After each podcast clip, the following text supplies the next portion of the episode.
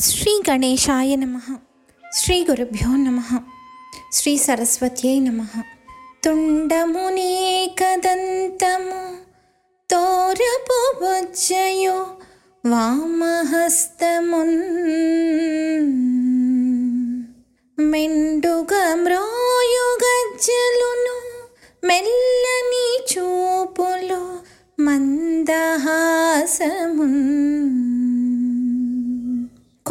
కొండొక గుజ్జు రూపమున కోరిన విద్యలకెల్ల వచ్చయుండెడి పార్వతీ తనయ ఓయి గణాధిపా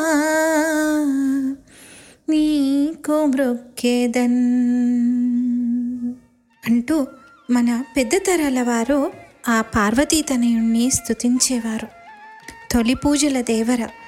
ఎవరైనా సరే ప్రపంచంలో దేవతలైనా మనుష్యులైనా ఏ ప్రాణైనా సరే ముందుగా ఆయనను పూజించిన తర్వాతే ఏ పని చేసినా సఫలమవుతుంది అని.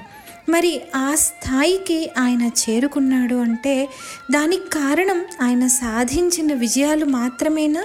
లేక ఆ విజయాల వెనుక ఉన్న ఆయన పరోపకార తత్వమా అనేది ఈ గణేష్ చతుర్థికి మనం గణపతి కథను ఆధారంగా చేసుకొని ఆలోచించి దాన్ని మన జీవితంలోకి అన్వయించుకొని ఆచరించే ప్రయత్నం చేద్దాం. మామూలుగా ఎవరినైనా సరే ఎందుకు గౌరవిస్తారు? డబ్బుందనో పరపతుందనో హోదా ఉందనో?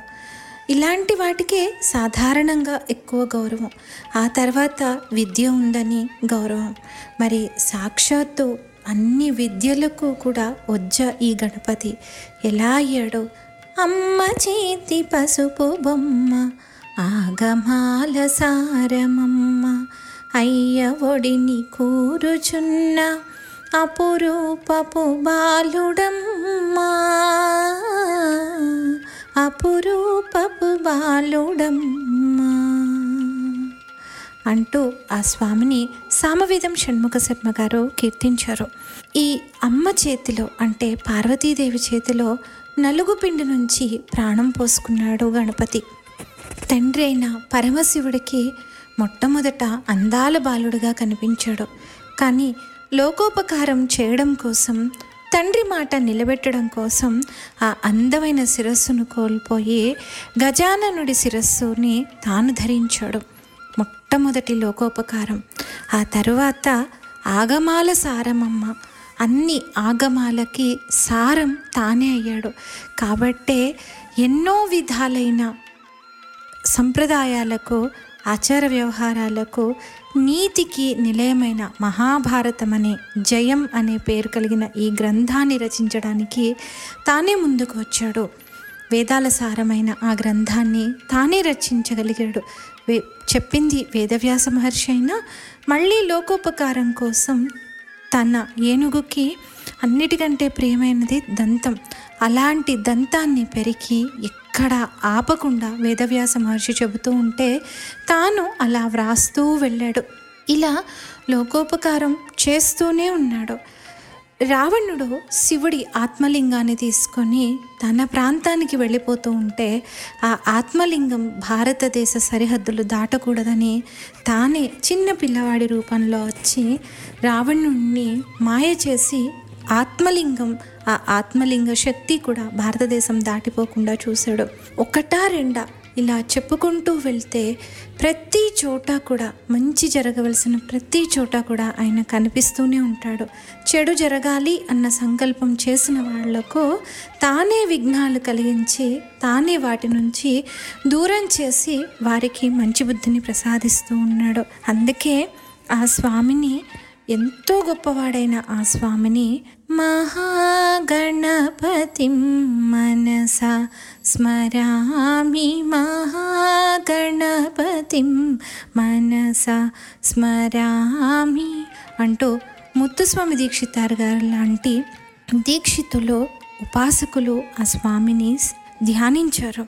అలాగే తొలుతన విఘ్నమస్తనుచు ధూర్జటి నందన నీకు మృక్కెదన్ ఫలితము సేయుమయ్యా. నిను ప్రార్థన చేసేదనే కదంత.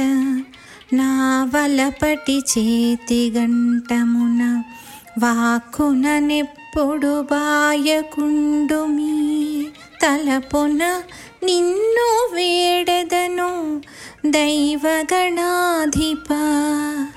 లోకనాయక. అంటూ కవులు స్తుతించారు. ఇంతగా స్థుతించబడడానికి ఏమిటి ఈయన ప్రత్యేకత అంటే?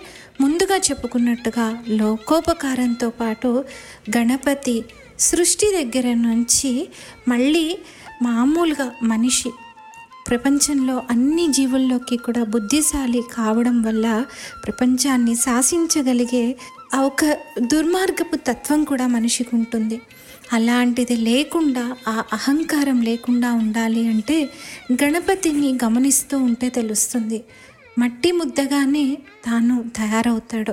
పంచభూతాల్లో మొదటిదైన మట్టి తత్వం భూమి తత్వమే తాను. ఆ మనం మామూలు మనుషులంతా కూడా మట్టిలో పుట్టి మట్టిలోనే పెరిగి మట్టిలోకే వెళ్ళిపోతాం ఒక రోజున.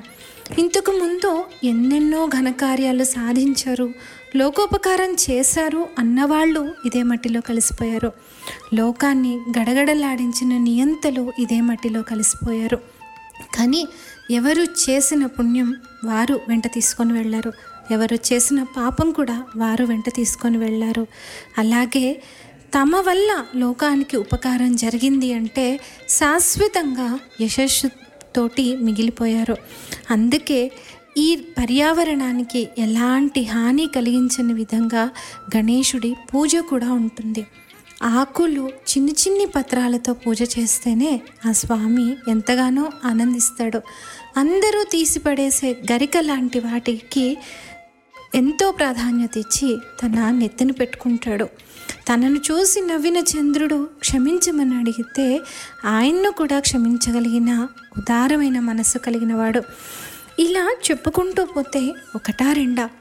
వేదాల కూడా మా వల్ల కాదు అని చెప్పలేక మౌనంగా ఉండిపోయిన ఆ స్వామి తత్వం గురించి మనం నిజానికి తెలుసుకోగలిగింది చాలా తక్కువ.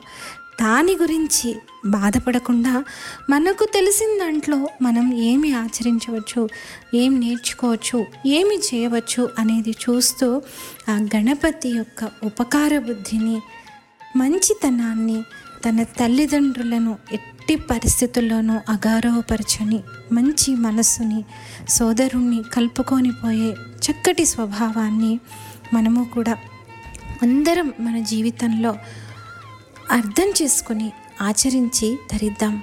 అప్పుడే మన జీవితాల్లో అది నిజమైన వినాయక చవితి అవుతుంది. మీరు విన్నారు ధ్వని పాడ్కాస్ట్. ధ్వని పాడ్కాస్ట్ తరపున అందరికీ కూడా వినాయక చవితి శుభాకాంక్షలు. స్వస్తి.